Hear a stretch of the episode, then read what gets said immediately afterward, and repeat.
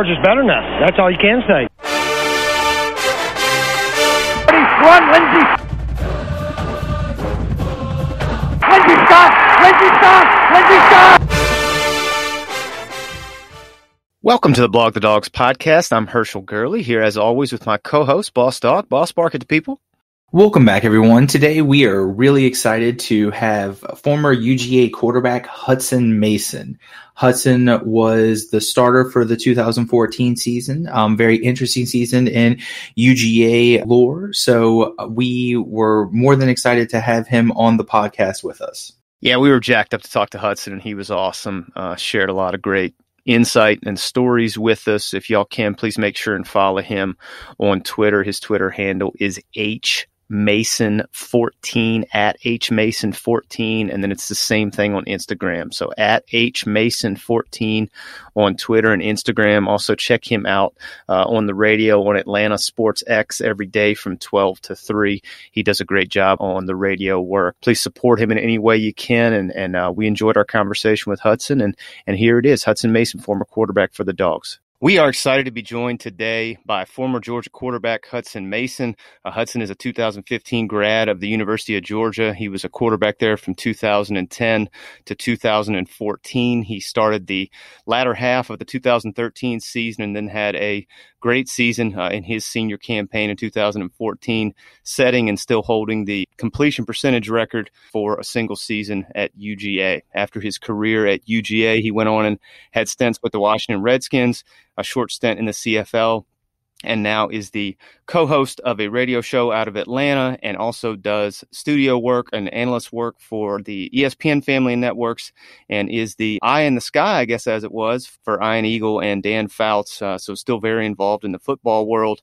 Uh, Hutson, we are very happy to have you. Welcome to the program. Yeah, thanks for having me, guys. Yeah, so we uh, want to have you on for, for a lot of reasons. Number one, because I think in a lot of ways, 2014 was such a compelling season and one I don't think that gets the attention it deserves from a fan's perspective. It's just a lot of interesting nuggets about that. But on the podcast, we're just interested in people's story uh, and their Georgia story. So, we, with you, we kind of just want to start with your upbringing and with your time at Lassiter. I know you played at uh, Lassiter for Coach Lindsey, who's now the head coach at Troy. Yeah. So just if, if you could just start off by taking us through, I guess, your journey as a kid growing up in Georgia and, and playing ball at Lassiter. Yeah. Uh, so, you know, it's funny growing up, I, my dream was always to play college basketball. My dad played college basketball. So basketball was always kind of my first love. And uh, it's funny, middle school came around. I played football and basketball my whole life, but I hit a block in the road with football in middle school. They made me play defense and played linebacker and all the hitting. Um, I was like, man, this ain't for me. I need a red jersey at practice or I'm not playing football. And so I got through that weird phase and got to high school and still played high school basketball and football.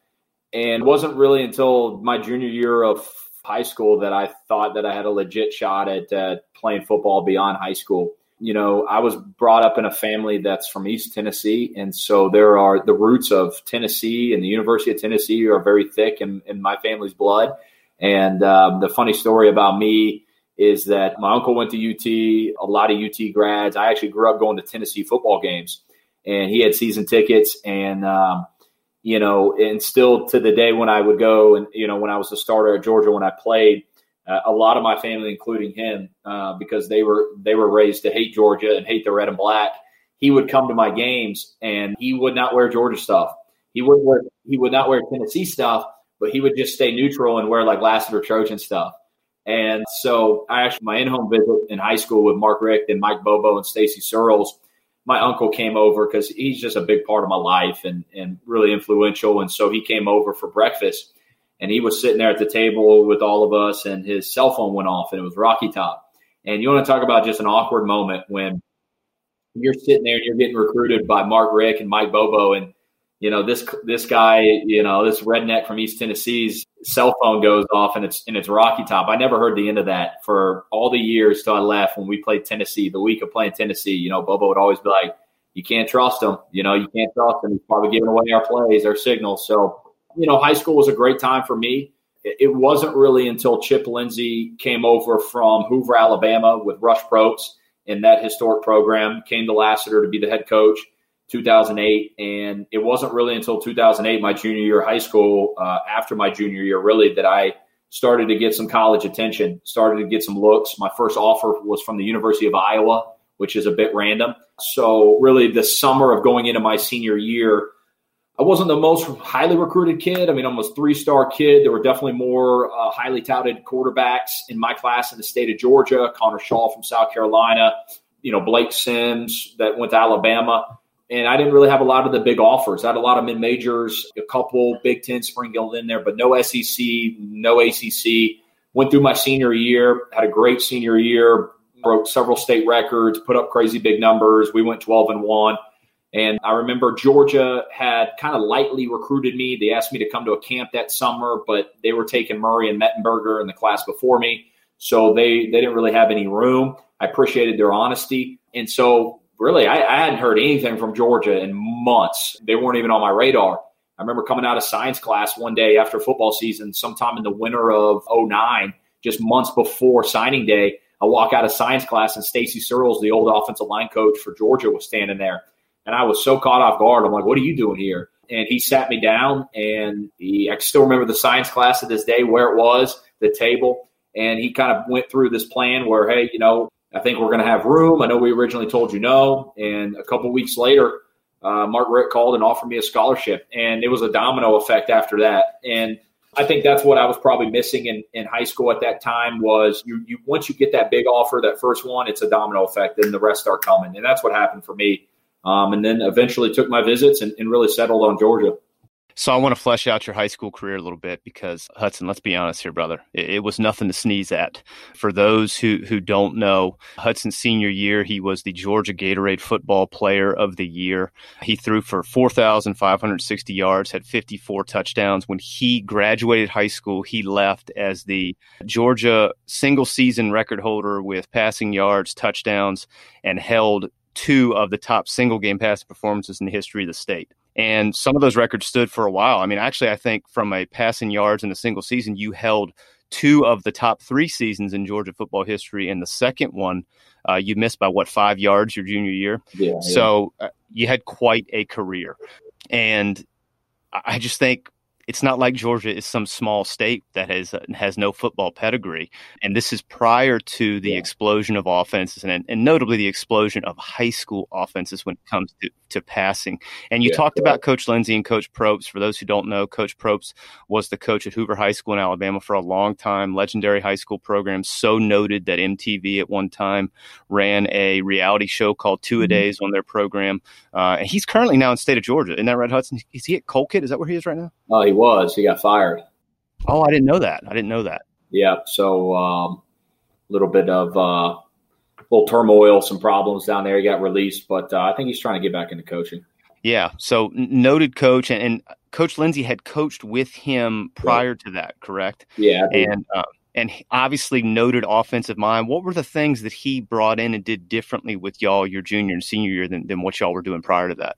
Well, I was running the option my first two years in high school, and you know, I remember several times talking with my dad, you know, and because you start to, you, if you want to play college ball, you got to start to kind of have a plan by your freshman year and even your sophomore year. So my sophomore year rolled around, we're still running the option. And, you know, we're like every other family. We're, we're thinking, should we move? Should we reclassify? Should we, you know, relocate, put myself in a better situation to have success? And we weren't any good. And our coach got fired and they brought in Chip and it, it was a huge blessing you know, Chip brought in this offensive mindset, and and from a philosophical standpoint, they're they're going to throw the ball, and that was 2008 in, in the state of Georgia where nobody was throwing the ball like we were, and I'm talking about teams were either running the pro eye or the option, and so the the concept of throwing the ball 40, 50 times a game was like it was unheard of. And I think a lot of the reason we had a lot of success because we really weren't that talented. I mean, we had we had a left tackle go to NC State. We had a tight end, Philip Lutzenkirchen, go to Auburn. But then my senior year, uh, me and one other player played college ball. So we didn't have a bunch of a bunch of college talent running around. I think what gave us a big competitive advantage is we were running a system offensively that nobody had seen before. They didn't know how to defend it. They didn't know how to defend up tempo, go fast, wear you down. They didn't know how to defend the spread the field out. And so while we weren't the most talented, we really killed people with X's and O's and scheme. And uh, Chip was just, uh, you know, a great coach. I mean, a lot of the things that he taught me at the high school level, I still remember uh, to the college day. I remember I was actually thinking about this the other day. Uh, one of the things that stuck with me in high school uh, was when in doubt, find a check down. When in doubt, find a back. And he always taught, you know, when you get flushed out of the pocket and you're looking for somebody, a back usually is always open. You know, the when you get flushed out of the pocket, the best quarterbacks keep their eyes downfield, and that's where you see Aaron Rodgers and Russell Wilson, all these guys. You know, a lot of people escape to run, and some of these quarterbacks, especially if you're not super mobile, if you escape with your eyes downfield, ready to throw, you can kill teams with big plays. And so I always remember that, and it helped me out tremendously. A lot of, you know, when you throw for 55,000 yards or put up a bunch of numbers, the reality of it is, is you got to have guys that are special with the ball after they catch it. If you got a bunch of, you know, slow turtles and tortoises that just catch the ball and go down, your yards after contact aren't going to be that great. So I was blessed to have that. And um, a lot of that was just some of the, the teaching philosophy and coaching philosophy from Chip. So, kind of bridging the gap from Lassiter to UGA, how was that helpful? Because it seemed almost a perfect transition for you, right? You, you learn this new offense at Lassiter, and it's about the same time that Coach Bobo and Coach Richt start to expand the Georgia offense and do a lot more spread concepts and are throwing the ball around the field a lot more. I mean, Aaron's numbers obviously were big in the four years that he ran under that offense. So, how fortuitous was that? Number one, and then two, how well prepared were you for those scenarios because of what you were able to do in high school? College game is just so different than high school. I think kids are actually more prepared for college football nowadays than they were even when I came out. I think part of that is because football is now year round. You get seven on seven, and kids are getting reps uh, all around the clock, the calendar, uh, and so they're getting better. I think kids from a high school, from a quarterback standpoint, are taught more at a younger age from an X's and O's standpoint. When I came out of high school, I didn't know what an under or an over front looked like. I couldn't get on a whiteboard and draw up my favorite pass concept versus quarters. You know, so these are all the things that when you get to college, you learn, and people aren't just teaching you, and you you can't just know to be good. You can't just know what you do. You have to know what everybody does. You got to know where the receiver lines up, what his job is. You know, you got to be able to talk protections and tell the right tackle that if this guy blitzes through the A gap, you, have to communicate every position. And then that's just the offensive side of the ball, the defensive side of the ball. So I didn't know any of that in high school. And so when I got to college, there was not only the learning curve of that, but then the skill set of players increases substantially and the speed of the game increases. And so while you're used to Billy Bob, who is uh, a good high school player but has no chance of playing college level, you get to you get to college, and then all of a sudden Alec Ogletree is 6'3", 235, and he can run a 4'3". You know, you can't be late throwing that ball across the middle. So, you know, somebody asked me at work today how long it took me before you always hear the term the light bulb went off or, you know, the game slowed down is another term. Uh, it took me it really slowed down for me from a communication standpoint and then also seeing the game and, and playing from a reactionary standpoint, not not thinking so much was my second spring at Georgia. And so that's about a year and a half to two years. You go through the install of camp and season. It, it took me about two years to get to the point in the playbook. And that's the other thing is you get to college and you know your your playbook in high school is there and it, and it goes to that. And you got to know so much especially in mark Richt and bobo system which was very reliant on the quarterback handling so much. You know now the game is played more out of shotgun and uh, i didn't ever take a snap under center in high school. I mean it was it was a sin to get under center in, in high school in that spread concept. And so uh, you know when you get to college and 85% of our plays you know you're taking us a snap under center, you literally are learning the mechanics of how do I put my hands under center and just take a snap for the first time, let alone how do I turn my head and show a play action fake and then whip it around. And then in, a, in eight tenths of a second, I got to make a decision based on what the safety did or a linebacker did. So that, those are some of the things that people don't ever understand why it takes so long for, you know, in, incoming freshmen at the quarterback position to really hit a stride. So when you get to UGA, realistically, with Aaron there, he's a redshirt freshman. There's no class separation at that point with you being a true freshman. Play your freshman year in a couple of games. You play your sophomore year in a couple of games.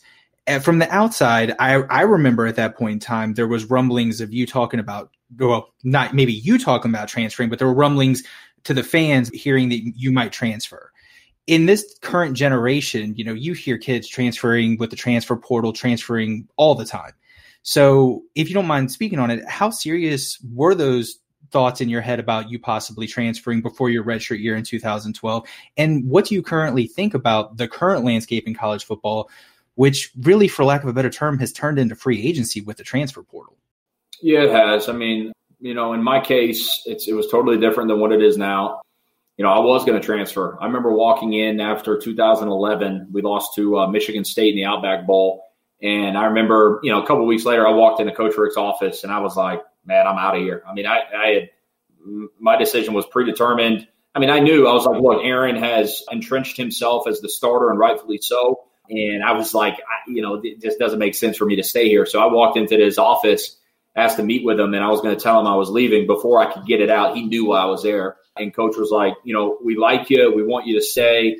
What if we offered you a red shirt? And I was like, mm, you know, nah, you know, I'll think about it. So I thought about it and obviously I decided to stay. But, you know, would I have done it differently or do I think it would have played out the same way given the modern landscape of college football with the transfer portal? I don't think so. I, I, do not blame kids at the quarterback position for transferring. I know people roll their eyes and they say, oh, those are millennials and they're afraid of competition and they're trying to just, they won't embrace difficulty and, and blah, blah, blah. I see it a little differently. I think you've got a small window to take advantage in life of, you know, playing the game. And I think that's, that's the one thing I look back, you know, one season goes by so quick. 2014 as a starter went by so quick. And I think at the end of it, you just go, man, I just that was fun. You know, I mean, I I wish I would have been able to do this two seasons or three seasons, and you know, I think that was the part that I look back and I was like, if there was one, I wouldn't say regret, but if there's one thing I maybe uh, I tell kids all the time now, whether they're in high school or college, is they get so enamored with playing at the big SEC and the ACC and the Power Five schools, and I'm like, yeah, guys, just go play. Like at, the end of it, you won't be looking back being like, man, I I love sitting on the sideline for five years at, at Florida. No, you'll you'll be like, man, I had a ball playing two years, three years at Furman, or you know maybe it's a smaller, any smaller. Like, go play because though that's the part you love, and so that's the part that I kind of missed. And and now with the transfer portal, it's obviously made it easier for kids to transfer and gain immediate eligibility and stuff like that. So it's different, man. And and the other thing people forget is I I faced this when I you know was signed with the Redskins and then cut is most NFL experts, most NFL general managers will not, from a quarterback standpoint, even consider drafting you or even signing you in free agency unless you have a minimum of two years on your belt. They just Bill Polian, longtime NFL general manager, my general manager of the Redskins, when he cut me, he was like, "Look, Hutson, you know, it, we have a we have a rule of thumb here we don't draft quarterbacks unless they have a minimum of like 30 starts. Well, you know, that's that's two, three years right there. So I was already behind the eight ball. So we obviously want to talk about the 14 season a little bit, but uh, obviously Aaron goes down in the Kentucky game, tears his ACL. I believe that was senior night for his year. How important was it for the 14 season for you just to get that start against Georgia Tech, which, by the way, amazing game, one of our all time favorite games, and also I can't remember the bowl game, but it was against Nebraska. Yeah, uh, capable. How important was that for you in your development going into the 14 season, those last couple of starts? It was big. I mean, because I was, you know, I, I had a lot of practice reps. I didn't have many game reps, and there is a difference. You know, the light's a little brighter, more people watching, you know, so those game reps you can't put a price tag on, and I didn't have a lot of those. You know, it, it stunk that it came the way it came for Aaron, that he had to go out like that. It's funny, I was sitting there on the sideline and you could tell something was wrong with Aaron, and he was so durable, man. He took so many shots, and I'm on the headset, and Aaron's limping, and it lingered for a couple plays, and they told me, "Hey, you're you know you're going in," and uh, so I grab my helmet and I go to run in, and Aaron waves me off, and so I get out to about the hash, and I turn around, I walk back out, and you know, so there was like two or three plays in a row where the, the coaches are like, "Go get him," and Aaron's like, no, stay over there. like, can you guys maybe communicate this because you know, like, this is like, well, you guys go get him, and then I'll go out there. But uh, yeah, it just speaks to how tough he was, man. He, he uh, he's like Brett Favre. You know, you just you, you had to drag his dead body off the field for him to miss a snap. So those were valuable. You know, the Georgia Tech game. You know, you guys, thank God we won that because that was about as unideal of a first start as you could ever have for a quarterback in, in college football. That first half was pretty bad. I lost a tech one time in my career. That's plenty of times. That's that's one too many. Glad we got the first one, but uh, and then the Belk Bowl.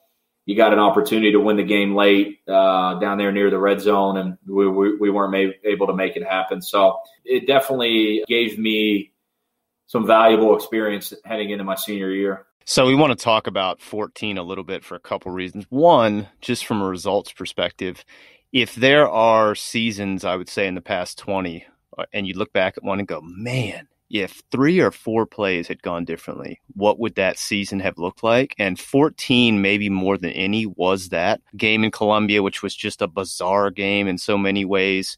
And then obviously the Georgia Tech game with the squib kick and the last second prayer field goal. I mean, just weird. And then I also think too, what gets discounted in that season is what the team dealt with as a whole with Todd's suspension. And then it seemed like that suspension would probably only last two games. And then late the Thursday night before the Florida game, it comes out well. The suspension is going to be extended to two games. That was after you guys come off two big emotional wins on the road in Columbia against Missouri and then on the road against Arkansas, going into that Florida game with a lot of juice and a lot of momentum after you know, nationally, I feel like a lot of people had counted y'all out after Todd's suspension. Um, so could you could just speak on that season, just from, I guess, what it meant to you from a playing perspective, but also kind of what your thoughts are on it and, and any insights you could give us on that year. Yeah, man. I mean, if I'm being dead honest, I look back on 2014 as a as an underachieving year. You know, I mean, I think you look at you look around the landscape of the SEC that year, and we were by far and away the best team. I mean, there was no doubt about it and Missouri ended up winning that the conference that year. And with all due respect, they just they weren't as good of a team. I don't, you know, they I don't even think they were the second best team in the conference behind uh, South Carolina. But you know, you're exactly right. I mean, so many so many weird things happened that year uh, from the South Carolina game to Georgia Tech, and you're sitting there, and, and at the end of the season, you're sitting there looking at it like, man, there was no reason for us at the worst to be 11 and two and playing in the Orange Bowl and it's funny, you know, 10 and 3 to Georgia people is average. It's mundane. Um, I mean, let's be real. Like that's that's why Mark Richt got fired because people got tired of him winning 10 games. 10 games at Iowa or other places is considered a successful season. I think in 2014, if my memory serves me correctly, we finished like number eight or seven in the country. A lot of people get job promotions and get paid more after that. At Georgia, you know, so my point is, is that given how down the SEC East was that year, we should have won the East and we underachieved. And for whatever reasons, I don't know. Well, you know, for who knows? We don't give the ball to Todd Gurley on the two yard line. We get I get an intentional grounding uh, the next play. We miss a chip shot field goal. I mean, all these things that happen in Columbia, and then you know against Georgia Tech, we score on a two minute drive with 12 seconds left.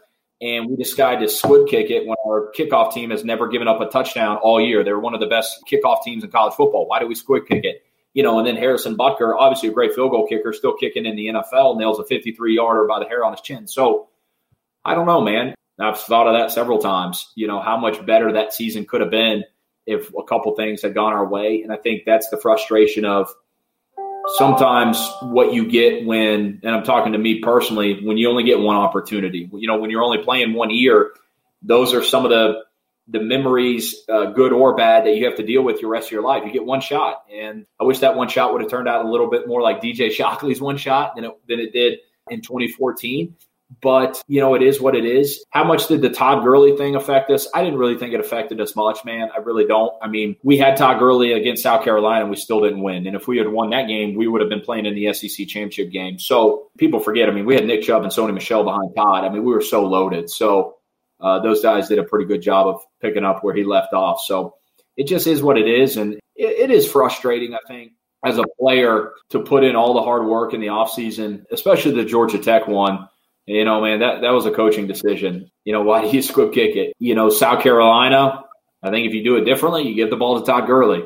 So, you know, you, you as an athlete try to put yourself in, and the coaches do too. They work really hard but you as a player, you try to put yourself in a position, do mat drills and off-season workouts and sweating, and and then you know to lose a game because of just a dumb call or a dumb decision is it's part of it. It happens every single day. It's just it, it does stink. So I'm really glad that you you brought up DJ Shockley, and I'll tell you why. This is one of the reasons we wanted to have you on the program. Is that, and this may not matter to you. Legacy may not be something that that weighs on your matters, but it matters to me and Boss. So we wanted to talk to you about it. If you look at things from a legacy perspective, DJ is beloved, and he should be. Won a won an SEC title, had a great year. But if you look at it down the board, and I don't just mean the numbers of the one year each of you got to play, but it, just the whole scenario, right? You both follow four year entrenched starters who had record breaking careers. You both honorably wait for your opportunity to play. You honor the University of Georgia and stay and play and have good years. And your numbers, Hutson, I don't know if you've ever looked at them, they're almost identical for the two years that y'all played. About same amount of yards, uh, same amount of touchdowns, same amount of interceptions. Both teams finished 10 and 3 overall. Both teams finished 6 and 2 in the SEC. It is our opinion that legacy wise, you should be remembered for what you gave to the university and for, for how well you played that year and for staying. And as Coach Richt's uh, motto was during his time there, finishing the drill, right? So if, if you could just speak on that, if that's ever a comparison that, that you've thought about, or if anybody's ever brought that up to you, we just found that very compelling and interesting. Yeah, I haven't. I've never heard that. So that's uh, the first time I've heard that. That is really interesting. I would say, you know, the biggest difference is one guy played in the SEC championship and won one and the other didn't that's funny that they went 10 and 3 and, and went to the SEC championship game. I didn't know that. I didn't even know that his numbers were pretty similar to mine. My senior year, man, we quickly figured out that we weren't going to be a team that was built off throwing the ball. Did that stink?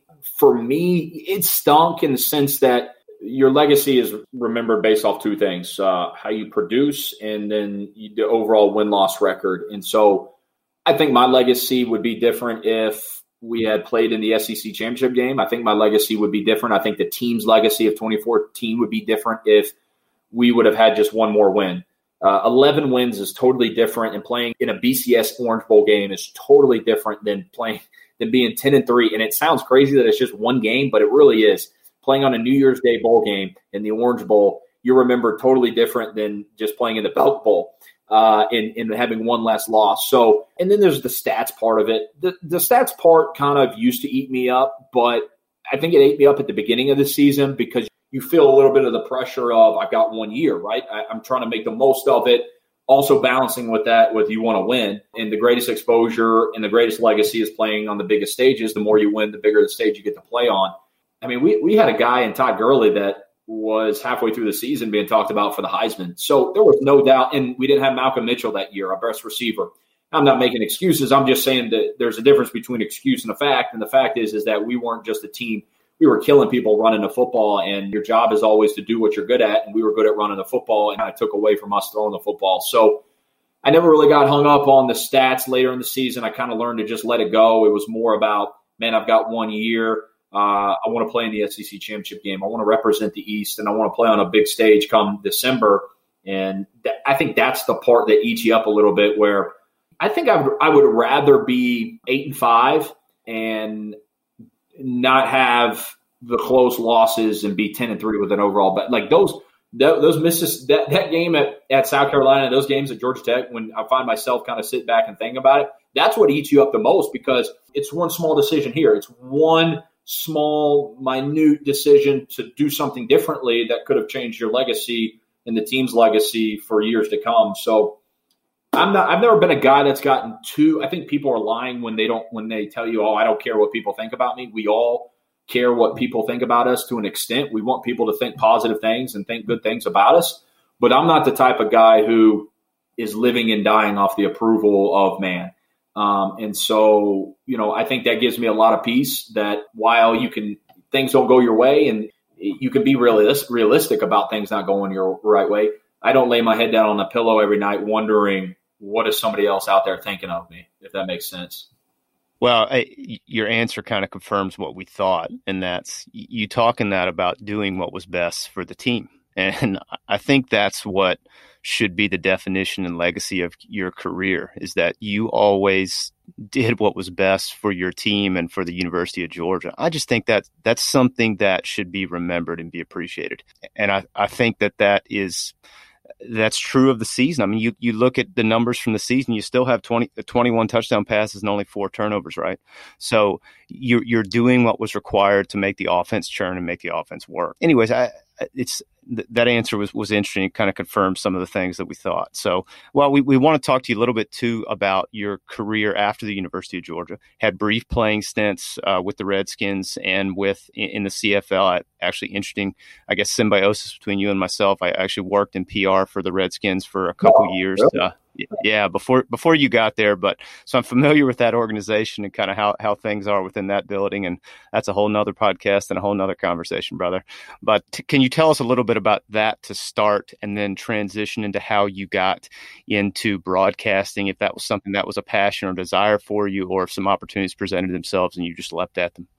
Yeah um, so nfl to cfl two totally different experiences for me. One i loved one i didn't a whole lot. The nfl i loved it was so cool getting to the NFL and being around the best in the business. And, and it was, you know, you're coming from college where you are, you're babysat. You really are as a student athlete. You're told where to be, when to be there.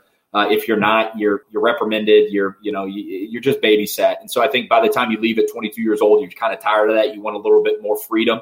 When you get to the NFL, it's totally other end of the spectrum. It's like, look, you produce, you be productive uh, we're not going to babysit you. And if not, we'll go find somebody else. So I actually appreciated that and I loved it. And I also love just being around ball. I love being around, you know, I got to the Redskins. It was RG3, Kirk Cousins, Colt McCoy, being around the best, learning new things. Really, really enjoyed it. I was pretty eaten up when I got cut, mainly because I thought I was in a pretty good situation with the Redskins because most don't keep three on the active roster. And I was the fourth quarterback in training camp as a young guy. I thought, my realistic goal was to make uh, P squad, make practice squad, and it just didn't work out that way. They decided to keep three on the active roster, which is super rare. And you know, you get cut, and so you know, for me, there wasn't a lot of opportunity, and there wasn't through my agent going to be a lot of opportunity uh, elsewhere in the NFL. So if I really wanted to keep playing, which I did, it was going to have to be through the CFL. So I go to the CFL. Uh, end up playing there for a couple years with the Saskatchewan Roughriders and Calgary Stampeders that was totally different, man. I, you know, I had just gotten married, and and so my wife and I were doing the long distance thing. You're not making great money. Anybody that's lived in Canada knows that the uh, Uncle Sam up there is going to take about fifty percent of it, and then on top of that, well, not fifty percent, it's about you know forty percent. Then on top of that currency exchange rate, you're losing even more money if you live back in the United States. So I was losing about fifty percent of my paycheck, and I was only making. I think if my active contract was like uh, 52 pre-tax. I mean, you're clearing, you know, pennies wasn't enough to live off year round. But that wasn't as much of the big deal to me uh, and the deciding factor as much as I just didn't really fall in love with the game. I remember when I got to to the CFL, my first meeting with my offensive coordinator, the Rough Riders, he was like, "Take everything you've learned in American football and forget it." And I was, I was like, "Man, that's deep." I was like, "Yeah, right." And I never like for two years, I was still trying to operate off of things I learned in American football, eleven on eleven, CFL's 12 man football. They add an extra receiver, an extra DB. It changes everything. It feel, adding one extra guy on the field feels like there's a thousand extra people on there. The field's longer, it's wider. It's just different. I never really embraced it, and so after three years, I tried to come back to the United States and play in one of these developmental leagues. I wish the XFL or the you know AAF was around when I was around. That would have been a great league. Played in it, didn't get picked up. I hung up the cleats and I, and I was at peace with it being done then becomes the transition to the next chapter of life. And, and this is really where I struggled mightily. I, re- I really did. I know a lot of guys do, especially the guys that don't make enough money where you can just figure it out as you go. You got to go get a job. You got to start provide, providing, also simultaneously trying to figure out, well, what do I want to do for the next 30 years of my life? Um, you're never really prepared that well for that. And it's not, not, not necessarily George's fault or anybody else's fault. It's just you don't know what you want to do until you're almost kind of thrown into the fire to figure it out. And that's where I was after football season ended. Um, I worked business sales selling oil just to make a paycheck, and I was miserable and trying to figure out at the same time what makes me tick. What do I want to do? I knew I wanted to stay in sports, but it was a low time for my life because I think it was a bit of kind of this internal identity crisis going on where you're always seeing yourself as a football player and a quarterback, and then bam, all of a sudden that comes to an end. And when the praise stops and the pat on the back stops, and it's just you and you know your loved ones around you, uh, I think you probably realize that you are a little bit more dependent on that praise, and then you you know you just learn you, you learn a lot of things about yourself. looking back on it, it was great. It was a character developmental time for me, but it was a tough time. And how I got into the broadcasting world was I had gotten an opportunity to start calling games in the booth uh, digitally with ESPN, ESPN3, and I loved it. And I was doing that on the weekends and still doing my business sales job during the week, but I hated the business sales thing. I was approached about doing a radio show with Dickey Broadcasting, 680 The Fan here in Atlanta, and they asked me if I'd be interested. And it was funny because when they first approached me, I was like, I told them no, actually. I was like, look, I'm a football junkie. I don't want to talk baseball. I don't want to talk NBA. And they kind of approached me again about it. And after thinking about it and talking with some other guys in the industry, like Brock Huard, who calls games for ESPN, that also does a radio show, radio show in Seattle, I, I, they talked some sense into me and was like, look, the mechanics of radio and TV that carry over, I think it'd be great for you to get reps. And I decided to go do it, and I'm so happy I did it. I actually enjoy doing radio way more than I ever thought I would. I enjoy covering baseball and NBA and the big sports way more than I thought I would, and and I've been able to kind of grow uh, calling games in the booth. This past year, I called four games on SEC Network. I was supposed to do the Florida spring game this year, April 18th, but obviously because of the pandemic, that's canceled. So, you know, my goal is to uh, as sooner than later, maybe ideally even as soon as this fall, to be calling a full package of games with SEC Network or you know some some form or fashion for college football. I love being in the booth. It's about as close as you can get to coaching without coaching. Being a broadcaster, I mean, you have got the film prep. You're meeting with teams. I love going. I love being on college campuses. That's probably an underrated element that I never thought I would. I, I love college football in America. You know, whether it's Muncie, Indiana at Ball State or it's Kalamazoo, Western Michigan. I mean, I just love being on campus in the fall on Saturdays and feeling that kind of school pride all across the country. And I think that's what's rare and so unique about college football, specifically in the South. So we want to close with you today, Huts, with our Smart 16. It's kind of our rapid fire questions to honor Coach Smart. Is that a play on Kirby Smart? Yep, yep. Coach Coach Smart and the number that he wore wore while he was there. So we would try to come up with with, with 16 quick hitters that, that people could do. So so we're going to start with what's your middle name? Uh, Taylor. Your funniest teammate. Funniest teammate, man. Uh, Blake Tibbs, former wide receiver from Georgia. Yeah, man. Still follow him on Snapchat. Yeah, still. There's a reason why. Funny guy. How about the fav- your favorite game you ever played in? Favorite game? I would say probably uh, my first game of my senior year in Athens against Clemson. They came in top ten. We were top ten. Really, really cool night. Electric moment. First, you know, big start at home for me. Uh, that was that was a good one. What about your favorite rivalry? Georgia, Florida. I feel like a little that's a little cliche. I really enjoyed Auburn. Georgia Auburn to me was cool. A lot of the kids that played at Auburn were also from the state of Georgia. My best friend in high school, Phil Lutzenkirchen, played at Auburn, so I always enjoyed that rivalry. What is your fa- favorite away stadium in the Southeastern Conference? I love Neyland Stadium, man. I, I think uh, it, it's starting to get back to where it was in the 90s and early 2000s there. That plays 100,000 fans. Um, is uh, is super electric. I know you're not supposed to say this as a Georgia fan, I actually like the song Rocky Top. I think it's catchy. I think it's cliche. I know a lot of people think it sucks and, and they can pound me for it and probably will. But, uh, yeah, like they would play it all week leading up to there, but you know, because you had to get used to hearing it. And I always enjoyed it. I was like, man, like, whatever. I know you're not supposed to say as a Georgia fan, but I always thought it was a cool theme song. What's the loudest game you ever played in? Uh, I would say probably oh, played in or uh, been a part of. There's there's two different things. Well, either one. I would say LSU 2000. What was that? 12. Mettenberger came back home and uh, played. I think College Game Day was there that day. Uh, we won like 44 to 41 last second. Uh, that was, I think that was a 3:30 game. That was pretty cool, pretty loud. All right, you get to choose the headline act at the Georgia Theater. Who do you choose?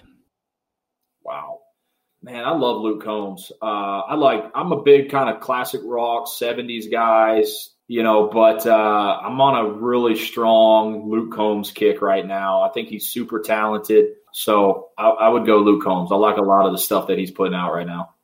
He's been doing a lot of the uh, pandemic, like Facebook Live Yeah. stuff, Yeah. and he did. If you haven't seen it, he did this cover of Tracy Chapman's Fast Car. It's fantastic. I don't know. I haven't. Uh-uh. Yeah, you got, you got to check it out. It's real good.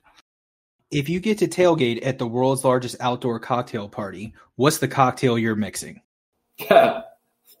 Cocktail I'm mixing.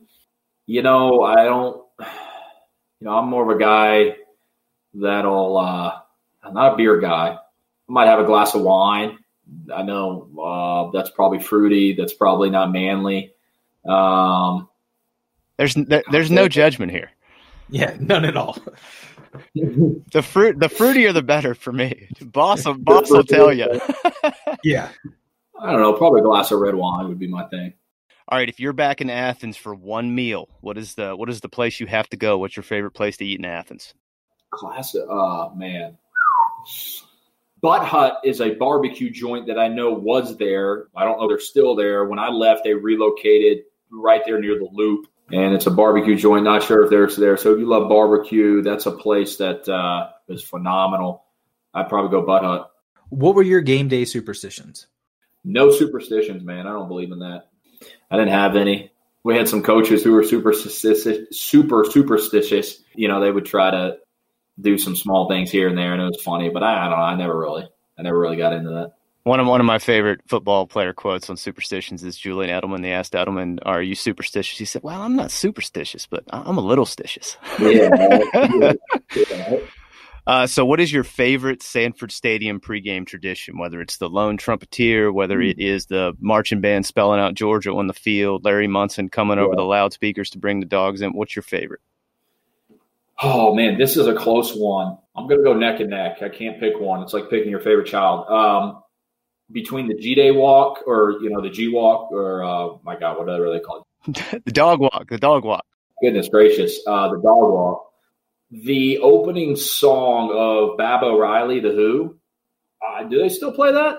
Yeah, they do. Okay, hopefully so. That that is one of my. I feel like that's a pretty low key, underrated tradition that nobody ever talks about. When Baba O'Riley comes on and they play that, that sends chills down my back. I, that's how I know it's it's you know it's Saturday in Athens. Black jerseys, yes or no?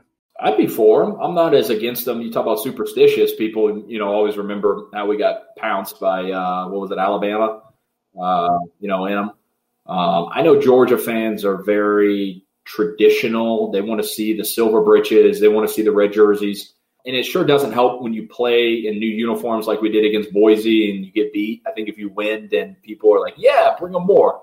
Um, I just, I, I, think some of that stuff does matter with recruiting. So I think the more, you know, if you do it once, a, you don't want to overdo it, but once a year, I think that stuff's pretty cool. What is the loss you're still not over? Georgia Tech, 2014. You don't, I mean, I live in the state of Georgia. I'm in Atlanta. You don't, like, you know, the only way to, to get away from that would be to move to Anchorage, Alaska, you know, where nobody knows who you are. And but yeah, I mean, uh, I've never been so high and so low within a span of like five minutes in my life. What's your order at the varsity? I am a chili dog, chili dog guy. I'll go two chili dogs, regular fries, and a coke, and then get the uh, the orange slush to go. I'll tell you a funny story about that real quick. So my my father in law loves the varsity, and my brother in law comes down from Boston a year ago for a wedding. He's staying at our house, and we uh, we were down in Atlanta for the wedding, and after the the ceremony, we had this awkward time of about three hours to kill before the reception and we were in Atlanta. And so my father-in-law and I were like, let's take my brother-in-law to the varsity. He had never been, didn't even know it. So we take him in there. And I, when I walk him in there, I'm like, okay, Griff, look, so you got to know what you got. You, you, you got to know what you're going to order before you walk up there. You can't go up there and go, uh, cause they'll kill you. So we stand back at the back and he figures out what he wants. And, uh, he gets up, he gets up to the line and they go, what do you have? What do you have? And he gets nervous, right? Because it's it's very intense. I mean, these these women are not playing around. Like, let's go, let's crank it through. I guess he gets like nervous and he just goes, he melts, he just freezes up. He's like, uh, curly fries. And I'm like, oh my gosh. And the lady looks at him and she, oh, dude, I swear she was about to come up, sir, we're not curly fries. And I looked at it I'm like, we stood back here for 30 minutes and discussed this. Where do you get curly fries on the menu? And he's like sweating. He's like sweating. And so we, I, I, was so embarrassed. I was like, "We'll come back." So we went to the back of the line again, and he was blood red. My father and I were just, he was like, "Dude, I don't know what happened. I just blacked out. Like I got so nervous and just yelled out curly fries." So, oh, that is that's an all timer. Yeah. That, that's an all timer. I love that. Oh, that's so funny. Yeah. So I've told this story numerous times, but I'll tell it again because it's it's the God's honest truth. When I fly, I purposely f- try to fly through Atlanta Airport because that way I can go to Terminal C and get me a couple chili dogs yeah. and, a, and a FO before I hit the next flight. Yeah. I'm telling you, man, it's the best. Oh, that's fantastic. Um, all right, there ought to be a constitutional amendment outline noon kickoffs. Yes or no? yeah, absolutely, man. Oh man, there's nothing worse than playing um, in Columbia, Missouri on Central Time on a noon kickoff. That is a that, that is about a six fifteen a.m. wake up call, and it is not even just about waking up. It's the fact that you have to eat at you know seven a.m. and then by the time kickoff starts, you're like, dude, I'm hungry again. Like I just went through a warm up, and it's everything about noon kickoffs are, is awful college football playoff. Expand to eight teams or find how it is. Oh boy. I've always been for expansion. I think that's where it's going to go. Um, you know uh, the the downside of it is is the unintended consequences of expanding are there'll, there'll always be a team left out right? So the, the theory and the argument that, well, you know, there's this team like Georgia the past couple years where they would have been in if we would have expanded. Even if you expanded to eight, there's going to be a team that you're like, let's expand more, more, more. But I think because of revenue and generating, and I look at the NFL playoffs and I just want more good football. People don't think that you know uh, that expanding will lead to good football because you'll get a you know a, an eight seed versus a one seed. I, I'm just you know, maybe you will. Maybe you'll get the blowout. And if you do, great. That's what people are expecting. But worst case scenario or best case scenario, you don't, you get an upset. I think uh, I would be uh, for expanding it. All right, Hutson, you're off the hot seat. That's that's the Smart 16, and I, I got to tell you, right. you, you, provided us with a, a, Hall of Fame Smart 16 answer. So I, don't, I don't, I don't think that one's going to be top, brother. Well, well, hey, Hutson, thank you so much for joining us. We certainly appreciate the time. Uh, I hope you know that but the Blog the Dogs podcast certainly thinks that you are a damn good dog and, and thanks you for everything that, that you gave to yeah, the university. So, guys, make sure and follow Hutson on all the socials on Twitter, on Instagram. Uh, make sure and listen to him uh, in the afternoons on Cheap Seats, 12 to 3, right, Hutson? Every day? Yeah, 12 to 3, Atlanta Sports X. Yeah, we got Atlanta Sports X app that you can download for free. So, all right. listen in. All right, well, check him out. We will be we'll be following you and rooting for you, man. Thanks so much, Hutson. Thanks, guys. That ties up our interview with Hutson Mason. Again, big thanks to Hutson for coming on the show. Boss, what were your thoughts of our conversation with him? If you don't listen to any part of this interview, I hope that you listen to the varsity story because if nothing else, that was just a class story. That was one of the best stories we've had so far. But tying it back into everything UGA, just a damn good dog. He stuck around when he realistically didn't have to. I mean, he had options. He could have gone to other schools and played, and he chose to stay. And like in the conversation we had, he was part of the last generation of players before the transfer portal. And and he actually said he's not sure if it really would if the transfer portal was around if it really would have made a difference for him if he would have left or not. So but he doesn't begrudge players you know now that do leave because you have such a finite window of that. I thought that's a very interesting take which to be truthfully honest i, I agree with him. You know you have four to five years in college to to play sports and to be part of a team you know unless you get a medical red shirt, you know, which hopefully no one does. But it's just you have such a finite window to be part of that part of the team, part of that brotherhood, and we should not begrudge these kids. And that, let's be honest, they're kids to make the most of their situation. You know, we look at it from a fan's perspective, and sometimes, and our emotions get involved, and it we take it to an extreme level. We meaning fans, and it, it sometimes is rather disgusting. But uh, Hutson, you know, has a very interesting perspective on it as being firsthand, and but I really enjoyed the conversation we had with Hutson. Like I said, damn good dog. His insight into the 2014 season, no excuses about the Gurley suspension at all. You know, very candid. You know, we had Nick Chubb and Sony Michel. You know, very candid about that. It's not like losing losing Todd destroyed the locker room, destroyed the team. Still very talented team. He flat out said, you know, we had Todd Gurley against South Carolina and we still lost. So, but he did. He was very poignant, and I found it very interesting.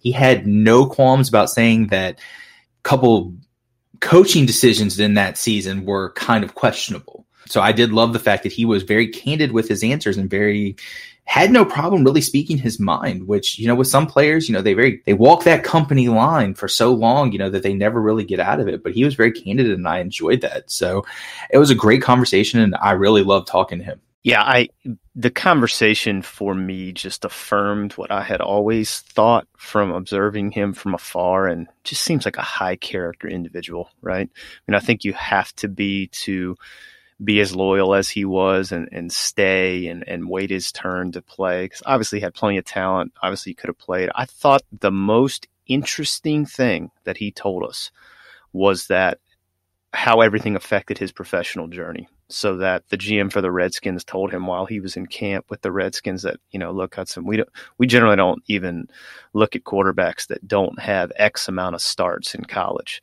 In a way, he almost got penalized for his loyalty because he didn't have those starts. Say he had gone somewhere else. To kind of pivot off of that, I also thought it was interesting how he said, you know, if he was giving advice to other young kids, go play. You know, if you get the opportunity to go somewhere and play, go play. Um, you know, don't go sit on the bench for four years at the University of Alabama because that's your window. And what you'll look back on and what you'll talk about when you get older is man, I loved playing. Man, I enjoyed it. And, you know, we're both ex athletes. I think we would say the same thing. I mean, it, that's what you, you think. You go, man, I wish I had one more game or I wish I had one more season or I wish I could just keep going. So I thought that was great. I thought he was just a great guest. Like you said, very open, very honest. And yeah, that varsity story is an all timer, just a world class story that is in the Smart 16 Hall of Fame, and I don't know how anybody's going to dislodge that. So that was fantastic. Love, love Hutson. Damn good dog for sure. And make sure you guys support him and follow him in any way you can. H Mason 14 on Twitter and Instagram, and make sure and check him out on his radio show, The Cheap Seats, on Atlanta Sports X each day. Uh, just, just, just support him in any way you can, because like we said, just a, just a damn good dog, and we're certainly appreciative of Hutson coming on the show. So go dogs, sick 'em. Go dogs. George is better now.